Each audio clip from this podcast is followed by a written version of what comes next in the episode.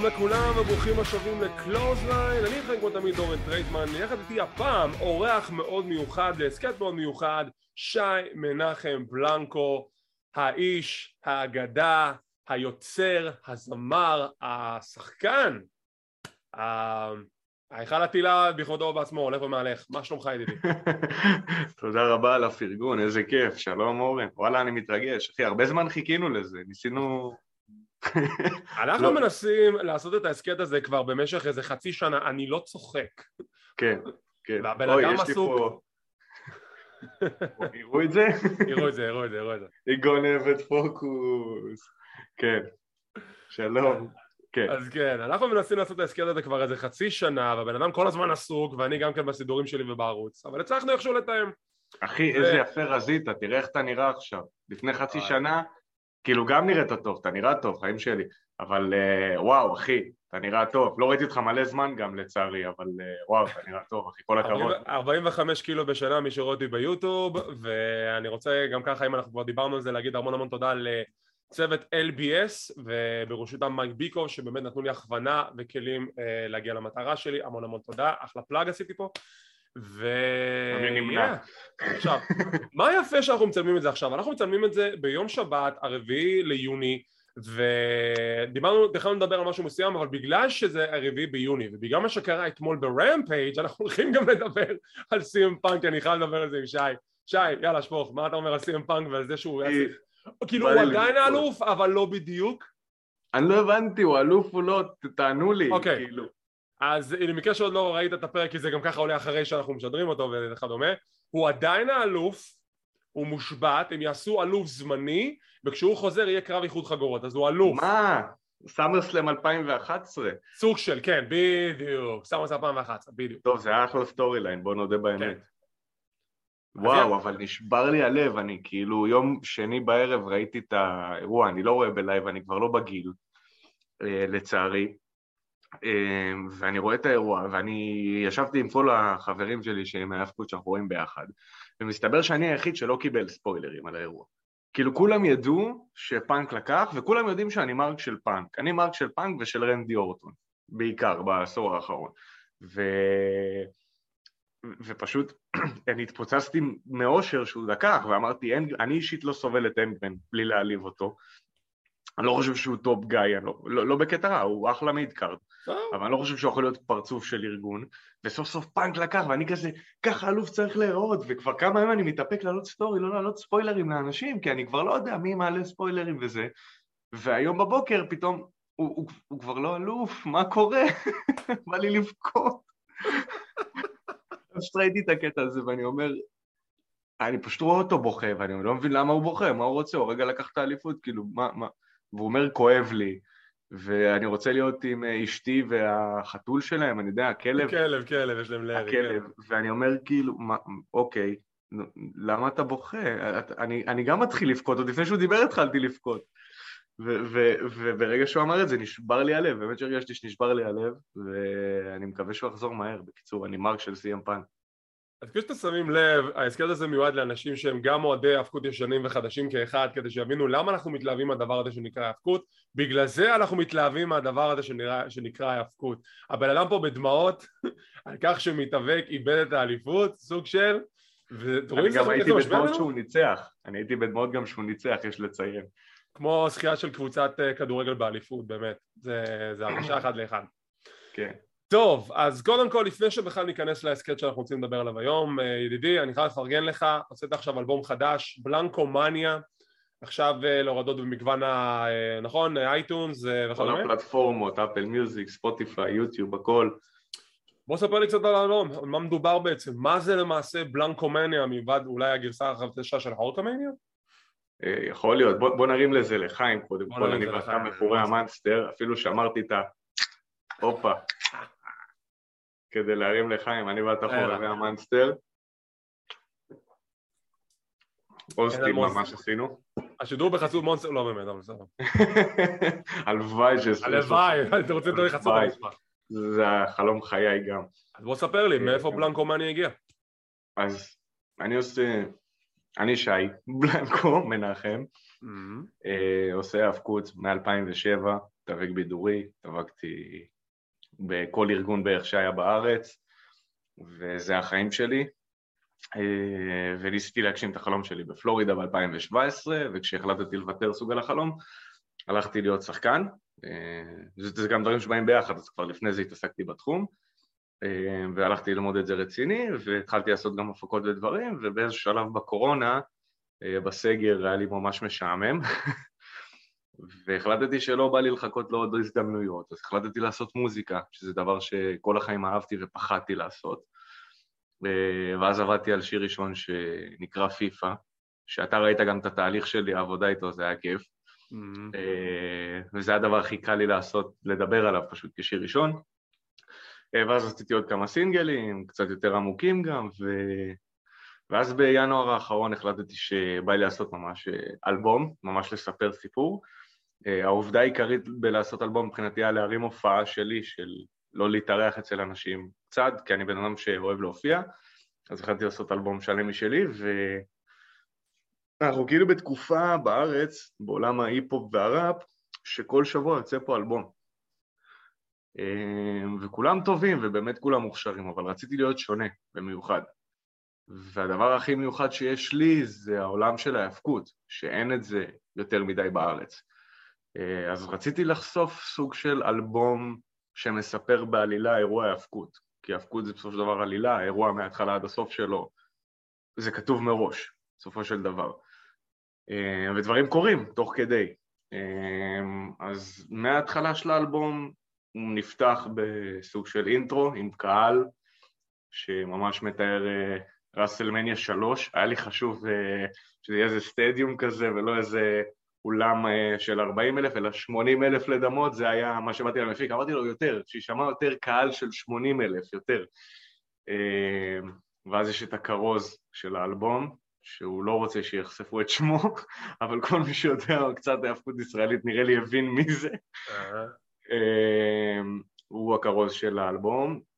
ואז מתחיל האלבום בשיר גורילה, שזה שיר כניסה לזירה, שאני מציג את עצמי ושאני כל ה... פלקס של אה, שי בלנקו וזה, ושבעיקר מספר על זה שאני אלוף בלי החגורה, כי הבן אדם שהגדיר אותי ככה זה אתה בפועל. אה, ב-2017 היה לי קרב נגד הנמר כן. השחור, IWL 13, ואני הפסדתי שם, ואתה באת אליי ישר אחרי, ה... אחרי הקרב, ואמרת לי שכולם ראו פה שאתה אלוף, פשוט אין לך את החגורה, אבל אתה האלוף שלנו, של הקהל, וזה משפט שלא יוצא לי בחיים. כל מילה אחת טובה בסלע. אז זה שאוט אאוט לך, זה, זה מוקדש לך גם חלק השיר הזה. אה, וזהו, לקחנו מזה אחרי זה עוד כיוון אה, יותר להייפ, קצת באלבום, להרים, קצת ישיר אגרסיבי הכי רחוק שאפשר, ללכת אחרי החלומות שלכם, שזה גם מתחבר להאבקות. אה, ואז החלטתי לעשות שיר שמספר מאחורי הקלעים מה קורה בעולם ההאבקות. כשאתה, מהרגע שאני, החוויה האישית שלי, שמהרגע שאני קם בבוקר, עד הרגע של הקרב שהוא נגמר, עד הלילה בעצם. אה, וזה אולי השיר האהוב עליי גם באלבום, כי הוא הכי אישי שלי, ובאופן מפתיע גם עוד אנשים אוהבים אותו, אז אני ממש נהנה מזה. הוא נקרא יום אהבה 2017, שזה מספר על היום של IWL 13, ליגת ההפקות הישראלית, הקרב שלי נגד הנמר השחור, גם אה, דוקו-טיים ליוו אותי באותו יום, עשו סרטון מגניב, אז זה יום ממש מרגש שהיה לי בחיים. ואז באיזה שלב, האלבום, כמה אתה יכול לתאר רק היאבקות בסופו של דבר, אבל היאבקות זה הרבה מעבר, זה גם הרבה רגשות. נכון. אמ, אז החלטתי, אני הרגש שהכי אני מתחבר אליו בעולם הזה, זאת אהבה. אני, אני אוהב לאהוב. אני אוהב לאהוב ולא מפחיד אותי להיפגע בסופו של דבר. אני מתאהב גם מהר. והשיר אחרי ממש, הוא, מספר, הוא סוג של נכתב בבדיחה, זה שיר עצוב, אבל הוא נכתב כגג מצחיק על זה שאני פשוט מתאהב מהר מדי. אמ, ואז מיד שיר אחריו, סוג של באמצע התאהבות וזוגיות, אני מגלה דברים עליה שעשו לי רע, ואני מבצע סוג של הילטרן. אה, וזה מספר עדיין את הסיפור של ההאבקות, מיד אחרי זה יש אה, קטע מעבר, שממש הקהל גם עושה לי בוז, אה, ואז אני אומר שזה הזמן שלי, ואז אני מזכיר את דה רוק ב-2003 והולך להיות שחקן. והאלבום ממשיך כבר את החיים שלי אחרי היותי מתאבק, ונגמר בהרבה אמונה ותקווה לעתיד גם. זה בעיקר מה שאלבום. זה, סליחה, יצא לי לשמוע חלק מהשירים באלבום, לא שמעתי את כולו אני מודה, אבל באמת מדובר באלבום מאוד ייחודי ומיוחד, עם שירים שבאמת, אני אמרתי לך עד עכשיו, אני כאילו, כשהתחלת רק להוציא את הסינגלים, איך בינדו, שיר הכי טוב שיוצאת עד עכשיו, אני מחכה לשמוע את כל האלבום, גם אתה יש בי אמונה של האלבום, כי זה הגרסה האקוסטית של איך בינדו. אוי, מעולה. הוא שיר שמסיים את האלבום. אז עכשיו אני עוד יותר צריך לשמוע את האלבום הזה, אני ממליץ על זה בחום רב, בלנקומניה, תהיו בטוחים, אם, לא, אם אתם לא זוכרים את השם עכשיו, אנחנו נזכיר את זה לאורך המשדר הזה, תהיו בטוחים, אז יהיה, בלנקומניה מומלץ בחום רב. עכשיו, סודות מהזירה, על מה הפרק הפעם בעצם? הפרק הפעם מתמקד באיזשהו אספקט בעולם ההאבקות שחלקכם מכירים, חלקכם לא, מדובר על האבקות זוגות. איך בעצם התחילה האבקות זוגות בעולם ההאבקות? מה מייחד ומבדיל בין האבקות אחד על אחד בין האבקות צוותים לצורך העניין? ובכן האבקות צוותים, tag team wrestling, התחילה יותר נכון בשנות 1950 זה משהו שהתפתח במגוון טריטוריות גם בעולם כולו אבל קיבל הרבה הרבה פופולריות בעיקר במקסיקו. במקסיקו האבקות צוותים, במיוחד שזה צוותות, צוותים של שלוש נגד שלוש נחשבים לקרבות אגדיים. שם הם מתים על הקונטנט הזה ושם זה קיבל המון המון פופולריות. עם הזמן גם הדבר הזה התחיל להתמנף גם בטריטוריה היותר מוכרת המערבית האמריקאית, היפנית לצורך העניין ואצל האמריקאים זה קיבל אה, חשיבות מאוד מאוד גדולה שזה פיתח איזושהי נישה משלו. יש סיפור מאוד מאוד מעניין וקסום כשמסתכלים על האבקות צוותים לעומת האבקות יחידים. באבקות צוותים שמדובר בצוות אחד מול הצוות השני יש מספר סיפורים שיכולים להתרחש בו זמנית כשהקרב מתנהל בתוך הזירה. לצורך העניין יש מהלך בקרב זוגות שנקרא The Hot Tag מה זה אומר בעצם? כשיש לכם נגיד שני יריבים בתוך הזירה אחד מכל צוות, והיריב הטוב מקבל מכות מהיריב הרע. עכשיו היריב הרע והצוות הרע לצורך העניין תמיד ינסה לרמות לאורך הקרב כדי למנוע מהטוב לנצח את הקרב. אז בשביל שהטוב שבתוך הזירה יצליח לצאת מהסיטואציה שבה הוא נמצא, הוא חייב לעשות כיף לשותף שלו, זה נקרא tag. אז ה hot tag זה שברגע שהיריב הטוב מקבל אה, כל כך הרבה מכות בתוך הזירה, והשותף שלו עומד על דופן הזירה ופשוט מחכה שייתן לו את הכיף וזה, זה בונה את הציפייה לקהל שהם יעשו את הקאמבק. וזה נקרא the hot tag, ברגע שהשותף הטוב מקבל את ה tag אז הוא בעצם מלהיב את הקהל בחזרה לתוך הקרב כדי שהטובים ינצחו את הקרב מול הרעים זה סיפור מאוד קלאסי מעולם ההאבקות. עכשיו למה שי בעצם איתנו? כמו שאמרתי שי הוא דמות מאוד מוכרת בעולם ההאבקות הישראלית אחד המתאבקים הכי טובים בהאבקות הישראלית ואני אומר את זה עכשיו הוא ללא ספק אחד מה... חצי מהצוות הכי טוב שהיה על אדמת ישראל הכי טוב התווכחו אותי זה בכלל, אני מכיר את כל הצוותים בארץ, זה הצוות הכי טוב שבמה בהיסטוריה של ההפקות הישראלית ואני מדבר על שי בלנקו, או יותר נכון שי Crusher, Candy נכון. בולדר, עידן בוברמן, הם ה Candy Crushers. עידן לצערנו לא יכול להצטרף למשדר הזה, אבל כמובן שאנחנו לא שוכחים אותו, עידן זה בשבילך. שי, בוא ספר לי איך למעשה ה Candy Crushers התווצרו, איך הם נוצרו בכלל, איך ה Mega Powers המטורפים האלו נהיו ביחד. אמ, אתה רוצה את הסיפור המורחב או המורחב מאוד? יש לי את כל הזמן שבעולם. בגדול, אה, עידן גדול ממני בכמה שנים, אז הוא מהרגע הראשון אה, היה מודל לחיקוי בשבילי עוד ב-IPWA, ארגון של אה, גרי רויב. Mm-hmm. אני התחלתי שם ב-2007 להתאבק באקדמיה, ועידן מבחינתי היה כל הזמן מישהו שרציתי להיות הוא, חד משמעית, אני אומר את זה שחור על גבי לבן. והיה איזשהו שלב, משהו אישי שאני עברתי בתור ילד, והוא היה שם פתאום משום מקום באימון שזה קרה והתפרץ, והוא פשוט היה שם בשבילי. אה, ומאז הוא היה סוג של מנטור שלי לחיים. אני לא חושב שזה משהו שפתחתי אי פעם בציבור. אה, רוב השנים שלי בתיכון הוא היה סוג של מנטור וגם קצת בצבא, והוא אחד האנשים שהכי השפיעו עליי בחיים. כמובן שלטובה. ובאיזשהו שלב ההאבקות בארץ התחילה לקבל עוד תפניות, כמו שארגון ה-AWO הגיע, של מהר"ן, אה, ואז התחלנו להתאבק שם יותר, כי הוא פשוט עשה הרבה הרבה יותר הופעות, וזה היה משהו שהכי רצינו לעשות, וזה היה להופיע. ו... אז באיזשהו מקום היה מצב שאני פעם ראשונה אה, ניסיתי קצת לעבוד בתור הדמות הרעה, אה, שזה משהו שבחיים לא עשיתי, וגם אני די חושב עד היום שלא הצלחתי לעשות את זה טוב, כי עדיין הקהל אהב אותי. אבל אז היה איזשהו שלב שבולדר תפס אותי בהופעה בקיץ 2013, סאמר סלאם, אני סליחה, אני לא זוכר איפה זה, לדעתי מג'ד אל קרום, אם אני לא טועה, המקום האגדי, מפעל, אולם של מפעל הפיס, והוא אמר לי בוא אנחנו, יהיה לנו קרב נגד הנמרים, הפיוד הגדול ביותר שלנו, הנמר השחור והנמר הלבן, לידור אושרי ואריאל מורחובסקי, שהוא פשוט אמר לי, בוא, פעם ראשונה אתה עובד כאיל, דמות הרעה, ואתה המלווה שלי, סוג של... אני, אני לא הבנתי מה קורה יותר מדי, פשוט אמרתי, יאללה, מגניב, כאילו, תמיד רציתי להיות עם הבן אדם הזה בזירה ביחד. אז אמרתי, יאללה, סבבה. ופשוט עלינו, והדבר הראשון שעשיתי, ששם אני חושב שזה סוג של ממש צבר את הבאז הראשון של זה, שהתחלתי לעשות שקט לקהל.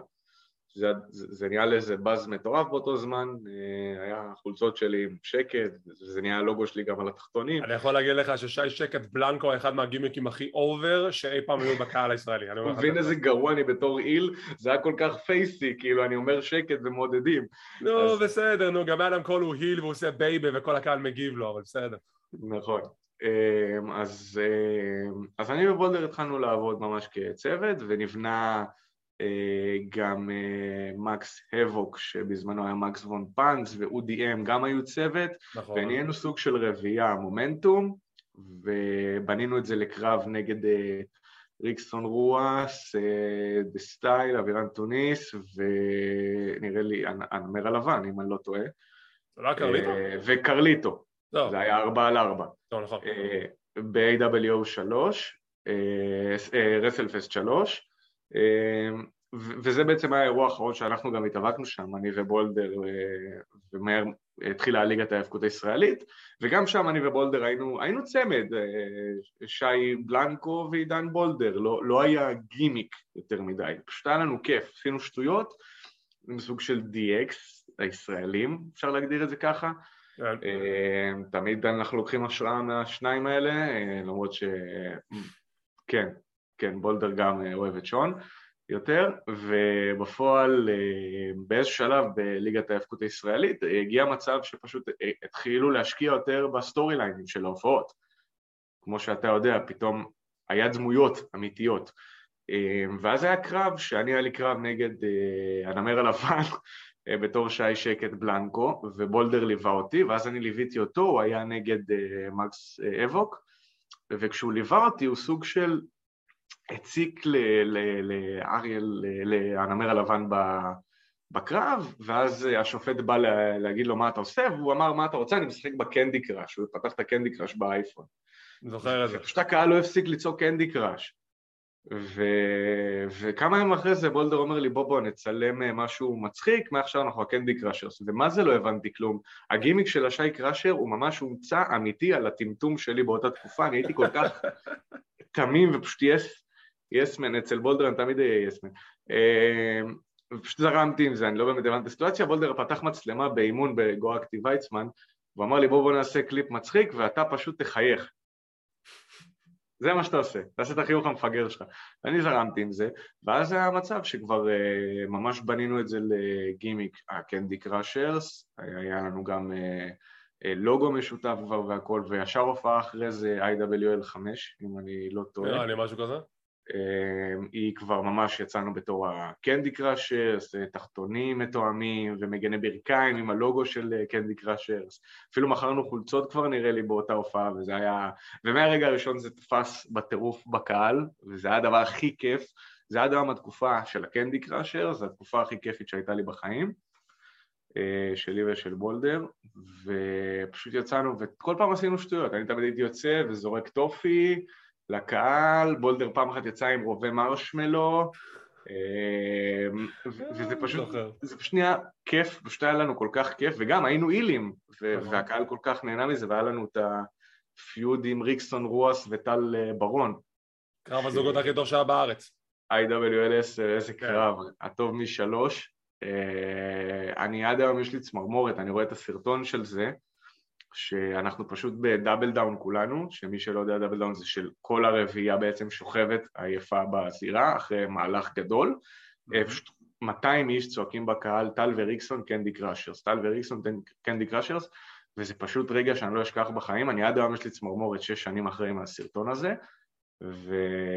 ובאותו קרב אנחנו ניצחנו, ואז סוג של עשינו את ה face turn שלנו, ה Candy Crushers, ומהר מאוד זה התגלגל כבר לשלב של feud נגד הנמרים, בולדר שבר בדיוק את היד, ואני הייתי צריך להיות בקרבות יחידים, כן. וזה, וגם הוא ליווה אותי וזה, זה היה, זה היה כבר צוות, זה היה צוות לכל ה... גם בזירה וגם בחוץ, היינו כבר ממש אה, ביחד אה, כל הזמן, היינו מדברים על זה, וזה היה הדבר הכי כיף שהיה לי בחיים. תשמע, זו הייתה תקופה נהדרת, תקופת ה-IWL, ולראות אתכם מתפתחים בקצבת, להיות המופע הכי, הכי פופולרי, אובר זה פופולרי בעולם ההאבקות, אני לא סתם אומר את הדברים האלו, כאילו זה עובדות על פני השטח, אתם הייתם המופע, החלק במופע העיקרי הכי פופולרי בכל המופע. הצ'נטים, תגובות הקהל, ההתלהבות של הקהל ברגע שהמוזיקה שלכם נכנסה, נכנסתם למוזיקה של ה-BC Boys, make some noise, אמ, פשוט הפרזנטציה מההתחלה ועד הסוף הראתה איך צוות אמור להיראות ולהתנהג כשזה נוגע להאבקות. עכשיו, כשמדברים על דינמיקה בהבדל בין קרבות אחד על אחד לקרבות זוגות בוא תנסה קצת לתאר לי את הסיטואציה הזאת כאילו מה באמת מבדיל בין להפקות זוגות להפקות יחידים איך עובדת הדינמיקה עם שותף כי היית עם קרבות, שות... עם קרבות זוגות עם מספר שותפים בעבר אז מה באמת נכון. היה את החיבור הגדול יותר עם אה, בוברמן לעומת אנשים אחרים? אמ, אני חושב שזה מאוד ניכר אה, גם ב-WWE לדעתי ובמקומות הגדולים אה, שזוג שעולה ביחד שהוא חייב שיהיה לו כימיה ולי ולבולדר הייתה כימיה פשוט פסיכית.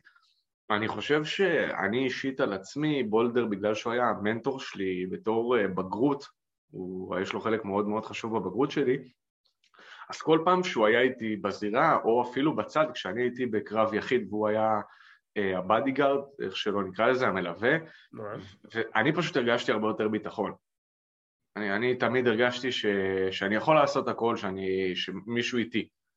אמ, וזה פשוט, זה ההבדל העיקרי שהיה לי בתחושה בין קרבות, אה, כשהתחלנו לעשות טקטים לעומת קרבות יחידים, תמיד ראיתי את עצמי אה, מתאבק יחיד, תמיד ראיתי את עצמי, כאילו זה היה לי הדבר הכי מוזר בעולם, להיות בטקטים, אה, אבל זה פשוט, אני לא יודע איך להסביר את זה, פשוט הרבה יותר כיף שזה לחלוק את זה עם עוד מישהו, כשזה גם מאוד דינמי, אף אחד לא גונב את הפוקוס באמת אחד לשני. אה, לפחות ככה זה היה בטקטים שלנו, שכאילו ידענו ממש שזה היה 50-50 בדיוק כל הנושא הזה, אז זה ממש, אה, זה פשוט הנושא הזה של הכימיה התחבר פשוט שם בול, ואני חושב שזה מה שעבד אה, מדהים. אני עד היום הרבה פחות נהנה לעשות קרבות יחידים מאשר קרבות זוגות, כי אני חושב שזה פשוט הרבה יותר כיף. בצפייה אגב, אני נהנה יותר מקרבות יחידים משום מה. אה, אני שם פה סקופ. תמיד ההבדל הוא זה שבין צפייה לבין עשייה, בעשייה בקרבות זוגות עושה פחות עבודה לצוף במרכאות. אתה מבין, אני עצלן, בגלל זה אני נהנה מהזוגות. עזוב אותך. זה גם ידוע שהוא עושה את הרוב. עכשיו, כמו שתיארתי מקודם, יש מהלכים שבמונחים מעולם ההאבקות שכמובן המתאבקים מכירים ואז האוהדים מכירים את זה לאחר מכן כמו the hot tag, כמו למשל הקטע של מישהו בצוות או החוליה החלשה במרכאות ואז הוא עושה את הטג לשותף הטרי שעושה את הקאמבק לצוות שלהם. עוד מהלך אחד מאוד מפורסם זה נקרא blind tag. blind tag זה שהנבלים בתור נבלים הם עושים איזשהו מהלך כדי לגרום לשופט לא לראות את הטאג כי אם השופט לא רואה את זה זה לא קרה אז תמיד איזושהי סיטואציה שהשותף שבתוך הזירה הטוב מנסה לזחול לכיוון השותף שלו, מנסה לעשות את הטאג וברגע שהוא עושה את זה אחד מהלבלים מהצד השני בא, נכנס לזירה להסיח את הדעת של השופט, לקרום לבלאגן הטאג מתבצע, הקהל רואה את זה, הקהל שומע את זה אבל כשהשותף הטרי נכנס לתוך הזירה השופט בולם אותו לא לא לא לא, לא אתה לא יכול להיכנס לא ראיתי את ה tag, זה לא קרה עכשיו, אה, אני חושב שיצא לך לעשות את ה spot הזה כמה מספר פעמים. אנחנו מתים על ה spot הזה, אני ובולדר. עוד הכי מתים על זה, וההשראה הכי גדולה שלנו, לדעתי, זה ה Revival גם. ה Revival, בדיוק. אה, כל דבר שקשור לטקטים בעשור האחרון זה מבחינתי ה Revival, עם כל הכבוד להרבה טקטים מדהימים שיש בהאבקות, אבל 90% מההשראות שלנו היו, כל ה Candy Crushers היו מדברים של ה Revival, היינו רואים קרבות שלהם ומתמוגגים. אה, אני חושב שעשינו את זה הרבה מאוד, בעיקר עם הנמרים, כן. כי הם עבדו כל כך טוב הילים, ואנחנו עבדנו פייסים בכל ה feud הזה. נכון.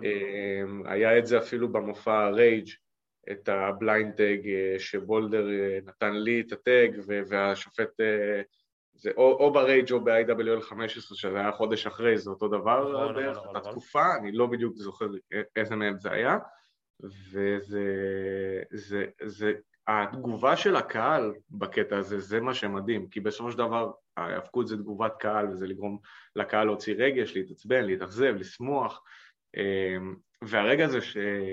שאתה מקבל את הטג ואתה נכנס בטירוף ואז השופט, ואתה שומע את הקהל בטירוף ואז השופט לא, לא, לא, לא, לא, לא, לא, זה לא קרה, ואתה שומע את המעבר בין ההייפ הזה לבוז, אתה מבין שעשית משהו טוב, פסיכולוגית. אתה מבין ששיחקת לקהל ברגש, אה, כמו שרצית. בדיוק. זה גם יופי בעולם ההאבקות, כי שואלים למה אתה מתלהב, למה אתה מתלהב בכלל מהאבקות, מה גורם לך להתחבר לזה, למשהו שזה, ושוב, האבקות זה אותו דבר כמו לראות סדרת טלוויזיה, לראות דמויות על המסך, פה אתה פשוט רואה אותם בשר ודם אם אתה במופע בקהל. ואתה רואה את הסיפור מתגולל לך מול העיניים. ואין סיפור, אחד מהסיפורים הכי טובים שאי פעם סיפרו בעולם האבקות זה סיפור של האבקות זוגות.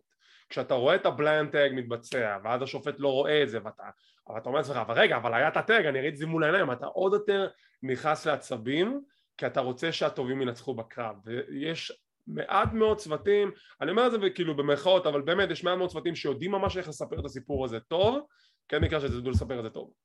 תודה. אני אומר לך זה חד וחלק. גם בחו"ל, לא, לא תמיד יודעים לספר את זה טוב. כאילו יש זוגות טובים, אבל הם פשוט לא תמיד מספרים את הסיפור הזה כמו שצריך. ושוב, זה נופל... פה Revival מקום ראשון.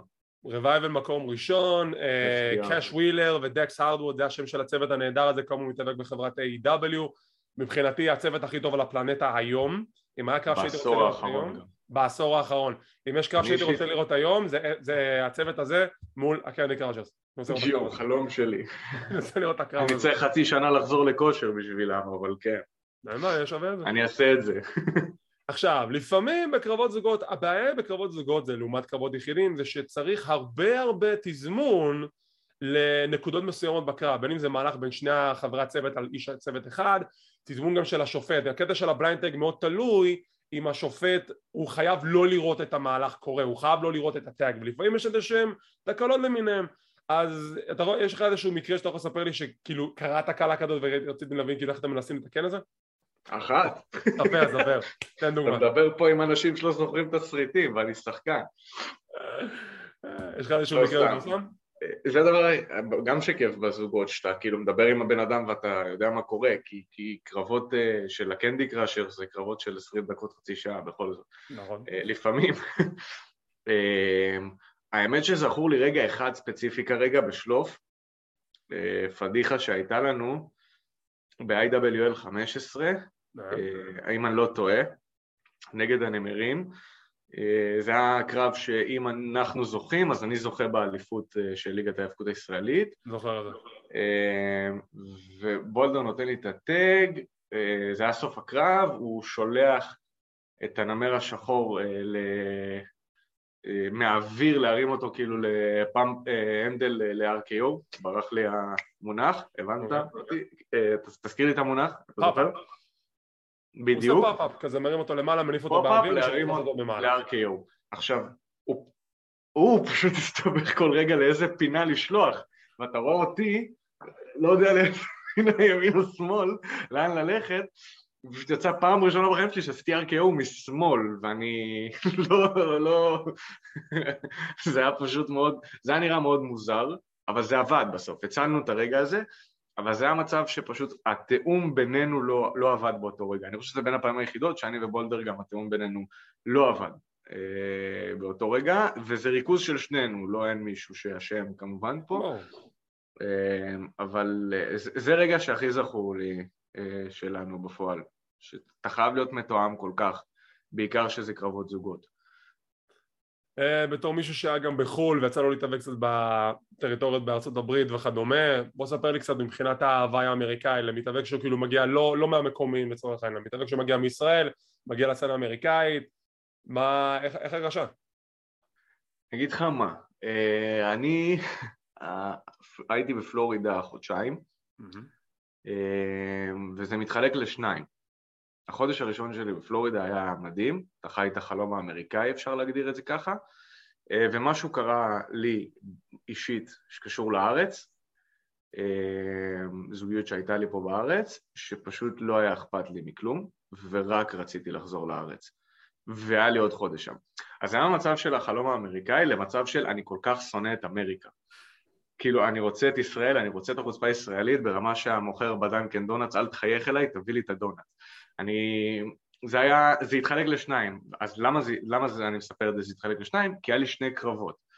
אה, קרב אחד בחודש הראשון, שהייתי בזוגות שם אפילו, אה, וזה היה מצחיק, כי אני בניתי את הקרב גם, ונסעתי עם עוד שני חברים, קרביס, אופיר קרביס וטל ברון, שזה חד משמעית הם יותר טובים באנגלית ממני, אין ספק, אני מודה בזה, אני יודע מה החולשות שלי ומה החוזקות, אז אני הייתי פחות חזק באנגלית, ופנינו לאיזה ארגון שם, והוא שם אותי בקרב זוגות עם עוד מישהו אמריקאי נגד עוד איזה שניים, אה, כולם סופר נחמדים וקיבלו אותנו ברמה של... אה, עצם זה שגם באנו לאקדמיה של ה Dudley Boyz והם ידעו שאנחנו מתאבקים מישראל, כבר ישר התלהבו מאיתנו וכולם היו נחמדים אלינו וראו בנו כבר משהו שהוא לא איזה אנשים מתחילים, הבינו שאנחנו באנו לעבוד. אז זה כבר היה כיף. וגם כשפנינו ל promoter, Wrestling 2.0, Pro Wrestling 2.0, אלכס ה promoter שם, אחד האנשים הנחמדים שיצא לי לפגוש, הוא שם אותי בקרב זוגות עם עוד איזה אחד שם ועוד נגד עוד איזה שניים וטל בא לעזור לי לסוג של לבנות איתם את הקרב. אה, טל לא התאבק באותו אה, אירוע אוקיי. ופשוט במשך שתי דקות אני בניתי את הקרב ולא הייתי צריך עזרה בכלל.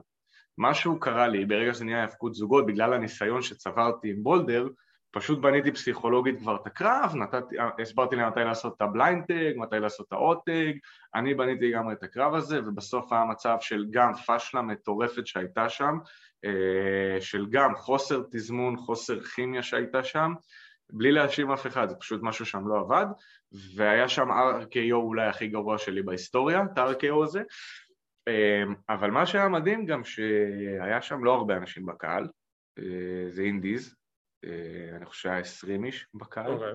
והחמאתי, אה, והם פשוט כל כך התלהבו מזה שבא מישהו גם מישראל, ויצאתי עם קבוצה של ה Candy Club, שבהשראת ה Bullet Club, אה, אלה,